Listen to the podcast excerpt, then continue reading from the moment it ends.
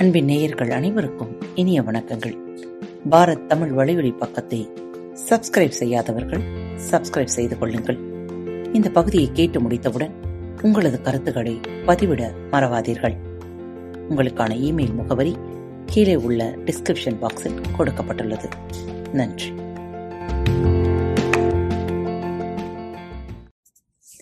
அன்பின் உறவுகளுக்கு இனிய வணக்கங்கள்.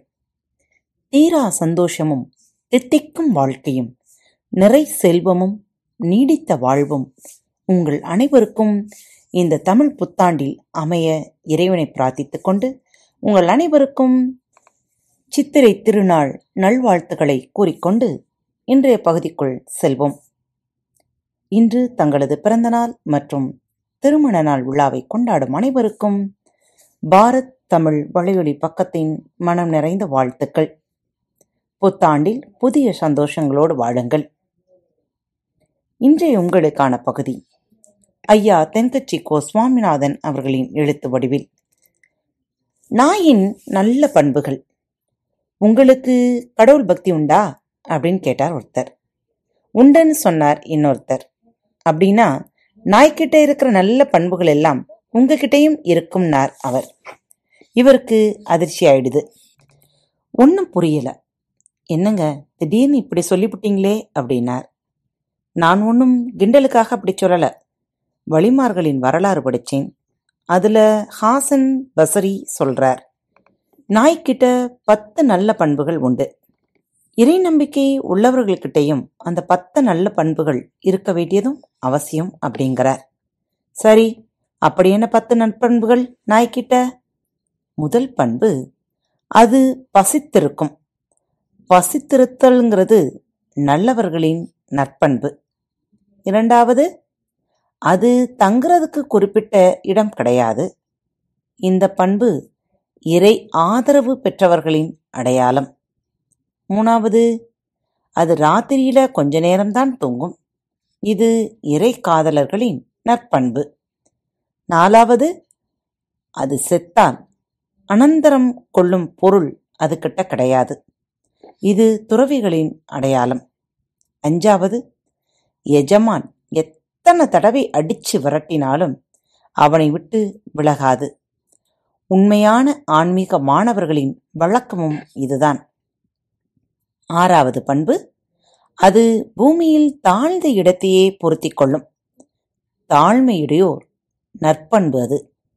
ஏழாவது நாய் அதோட இடத்தை வேறொன்று ஆக்கிரமித்து கொண்டால் அது வேற ஒரு இடத்துல போய் படுத்துக்கும். இறை நாட்டம் உள்ளோருக்கும் இந்த நற்பண்பு உண்டு. எட்டாவது எத்தனை தடவை விரட்டி அடித்தாலும் அதன் முன்னாடி ஒரு ரொட்டி துண்டை காட்டினால் நட்பால் வறுமை ஒழிய வினயத்துடன் வராது. இது பக்திமான்களின் நற்பண்பு. ஒன்பதாவது உணவைக் கண்டால் அது தொலைவில் அமர்ந்து வழி பார்த்து கொண்டிருக்கும். இது ஏழைகளின் நற்பண்பு. பத்தாவது அது ஒரு இடத்தை விட்டு கிளம்பிவிட்டால் மறுபடியும் அந்த இடத்தை திரும்பி பார்க்காது. இது விசாரமுடையவர்களின் குணம். ஆகக்கூடி நாய்கள்கிட்டே இருந்தும் நல்லவர்கள் கற்றுக்கொள்ளக்கூடிய நற்பண்புகள் இருக்கா இல்லையா?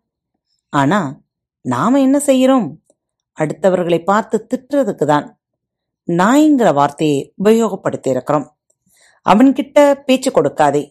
நாய் மாதிரி வல்லுன்னு விளறான் அப்படின்னு சொல்றது உண்டு. ஒருத்தர் விதவிதமா நாய்க்குட்டிகள் வளர்த்துக்கிட்டு இருந்தார். பல்வேறு இனங்கள் வெவ்வேறு ஜாதிகள் வெளிநாட்டு வகையெல்லாம் கொண்டாந்து வச்சிருந்து விற்பனை பண்ணிக்கிட்டு இருந்தார். எல்லாத்தையும் வீட்டுக்குள்ளே வச்சு வளர்த்துக்கிட்டு இருந்தார். அவர்கிட்ட ஒரு நாய்க்குட்டி விலைக்கு வாங்குறதுக்காக போனார் ஒருத்தர். சார் ஒரு நல்ல ஜாதி நாய்க்குட்டி வேணும். எஜமான்னா விசுவாசம் அதிகமாக இருக்கணும். எப்பவும் என்னை விட்டு பிரியவே கூடாது. அப்படிப்பட்ட குணமுள்ள ஒரு குட்டியை நீங்களே பார்த்து தேர்ந்தெடுத்து கொடுங்க அப்படின்னார்.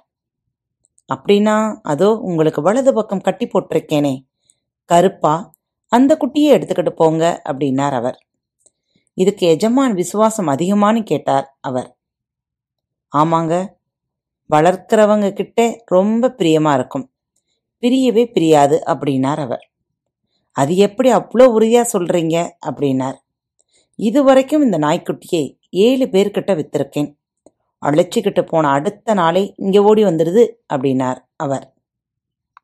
நல்ல எண்ணங்களோடு நல்ல உறவுகளை வளர்த்து கொள்ள பழகிக்கொள்வோம் இந்த நாள் இனிய நாளாக மேட்டும் மீண்டும் மற்றொரு தலைப்பில் உங்கள் அனைவரையும் சந்திக்கும் வரை உங்களிடமிருந்து விடைபெற்றுக் கொள்வது உங்கள் அன்பு தோழி.